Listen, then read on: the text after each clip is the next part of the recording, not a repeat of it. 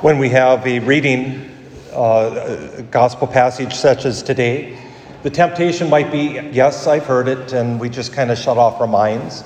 And we forget that uh, the scriptures are inexhaustible in their meaning, and we can uh, meditate perhaps even on one verse, if it's the right verse, uh, for the rest of our lives. Or what does this verse mean for me, and never quite plummet the fullness of its depths. And so I challenge us this day to hear these Beatitudes with new ears and to perhaps invite the Holy Spirit to speak to us a way that we could live at least one of these Beatitudes a little bit more fully, especially in this next week. I think that's the invitation that the, the Lord has for us with every, uh, every Sunday Mass that we ponder something for the rest of the week. And these Beatitudes are very much worth pondering. At first, I need to start with the, the word beatitude itself. It's, that word is, uh, and here it's translated as blessed. Sometimes you might see it happy, uh, especially in some older translations of the, the Bible. Uh, beatitude or blessed or, or whatever, this is a common form. I forget how many times it appears in the Old Testament, and it appears Besides these eight, it appears a number of times in the New Testament. Blessed the, the breast that fed you, uh, somebody screams to Jesus. Or we hear another beatitude later in this Mass Blessed are those called to the supper of the Lamb. That blessedness, another uh, more pagan understanding or translation of that is fortunate. Fortunate. Now, if you use that word, all of a sudden you realize there's something happening with these Beatitudes. Fortunate are the poor in spirit. Wait a minute. Really? According to the world, to be poor in spirit, that's not fortunate. Fortunate those who mourn. Many of us have experienced loss in these last years. Do we really consider that fortunate? To lose a mother or father, a grandfather, grandmother, brother, sister, child, friend, that's fortunate to mourn? Or blessed are the meek. First, we need to note that this word meek doesn't mean what the world so often tells us. Meekness means to be quiet and to be weak and to be humble, as meek as a church mouse. We don't have church mice, but we do have church bats. To, that's not the, what the, this word meek means, but rather it's still something that the world does not fully in, embrace and fully understand. To be meek is to be docile, to allow somebody else to direct us in the right path. We're open to the Holy Spirit directing us. That's what meekness is. In fact, a good war horse, you know how brave they need to be to stand in the midst of battle without bucking the rider off, to allow cannonballs and missile strikes and guns and, and drums and all this noise, all this death around them, to allow that rider to sit peacefully. The war horse is meek. It allows the rider to guide it and trust the rider is not going to ride it into danger. That's meekness. But that's fortunate. According to the world, doesn't the world say fortune uh, favors the brave, the bold? No, not according to these Beatitudes. Blessed are those who hunger and thirst for righteousness. Have you ever been so zealous for righteousness, for the right thing to happen, that you felt it? I remember one time where I wanted it so bad I could feel it in my toes. It hurt. And the world says, that isn't fortunate to, to want and desire it and to know it's just out of reach, to, to be so thirsty for it. Fortunate or blessed are the merciful. I've discovered that so often the merciful are the ones who are so seldom shown mercy. Blessed are the merciful, fortunate are the merciful. No, the world tells us, no, stomp on whoever you want. Don't, don't be merciful, be ruthless. Blessed are the clean of heart. Well, maybe the world might understand that one, but the world doesn't seek this purity, this cleanness of heart. So often the world tells us it's okay to have your heart polluted by sin and corruption, to, to be swayed by the temptations of this world.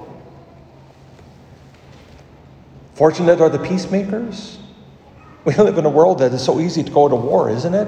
Now, I'm not even talking about the war in Ukraine or the, so often the, the, the bloody conflicts that we see springing up. The wars within our hearts. When somebody says a crass word to us and we, we just want to retaliate. But blessed are the peacemakers, those who seek forgiveness, those who seek to bring peace, not just an absence of war, but true peace. The world would say, that's not fortunate. Blessed are those who are persecuted for the sake of righteousness. Wait a minute here. Jesus, what are you telling us? That it's good to be persecuted? And he would tell us, yes. So often, when we look at these Beatitudes, we forget their radical nature. That Jesus is calling us beyond something that this world can understand. And don't we hear that in today's second reading? Consider your own calling, St. Paul tells us. I have to admit, as I read this passage uh, this week, time and again, I couldn't help but think St. Paul could be writing to us. Not many of us are, are wise by human standards. Not many of us are powerful or of noble birth. Not many of us are great politicians who are able to sway with the swing of a pen governments. Some of us are foolish. I do have to note, I, I need to correct myself. I, I, know some of us are, are uh, not so wise, but I, I know you farmers are always outstanding in your fields. I had to do that.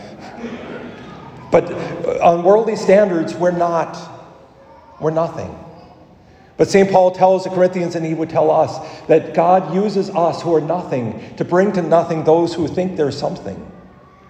That God gives us this beatitude to remind us it's not about what we have or who we are or what we, what we do, but rather what He does. It's the state that He chooses to put us in. And maybe you've had that experience of being with somebody who's truly poor the missions in San Lucas, Tolimán, or some of the other mission trips that, that are so often part of our lives. We see somebody who's truly poor, and yet, in, in the traditional sense of the word happy, happy. Why? Because they know they don't have anything? No. But they know what they do have. They have a relationship with God, and when we have nothing, that relationship with God becomes everything. And so often when we have when we have something, when we have everything, as we tend to in this part of the world, we tend to forget God. Pope Benedict telling us we have a certain unforget- forgetfulness of God. And I believe that's so true. The Beatitudes tell us yes, we need to re- rely on God. God is the one who gives us happiness, God is the one who makes us happy. And fortunate are those whom God takes care of. We are the fortunate ones. We are the happy ones. We are the blessed ones. We are the ones who experience beatitude. This is radical, good news because it reminds us it's not about, again, who we are, what we do, but, but rather about the relationship we are to have with God, who is our Creator and Redeemer, who loves us. This week, as already said, we celebrate Catholic Schools Week.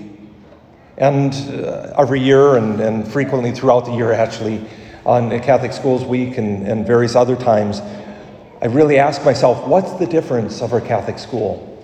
Why, why Catholic schools at all? After all, our students here at St. Edward's are getting just as good of education as they are in our public schools. Our public schools are excellent. Most of them are. So, what's the difference? And the difference this weekend, as, as I'm uh, discerning, comes down to the Beatitudes. It comes down to understanding that we need to rely on God, and we teach our students to rely on God. That's the essential difference. As, as I already said, we teach the same lessons, the same topics that they get anywhere else at any public school. Uh, so often we're accused as Catholics as being anti science, Well, you can talk to our science teachers or any of our teachers for that matter. They're not anti science. In, in fact, I dare say, and it's a thesis that someday I'd like to sit down and, and be able to, to uh, write a little bit more on uh, from, a, from a religious standpoint and not the scientific because I don't have that scientific background. But it is Catholics, Christians, who first helped, helped us to develop the scientific method itself. Because we understand as Catholics that God is good, and God has in his goodness, wants to make all things noble to us. Not necessarily him who is mystery, but the world itself, that he wants us to know it, to understand it. And so he's made the world noble, and that's what the scientific method seeks to do to make the world known, to, to present hypotheses and to then seek the proof, to reform those hypotheses and correct them if needed. So often we, we forget that the, the founders of some of the major areas in science were Catholics or Christians inspired by their, by their faith. The one who first presented the Big Bang Theory, for example, was a Catholic priest. Einstein, a Jewish man inspired by his faith, could not understand how God was so often taken out of the equation. And God is not necessarily in the, the equation of E equals mc squared, of course, but God is part of this world who, as creator, who stands apart from it, but still is part of this world. Or George Mendel, founder of genetics, Catholic, a Catholic priest.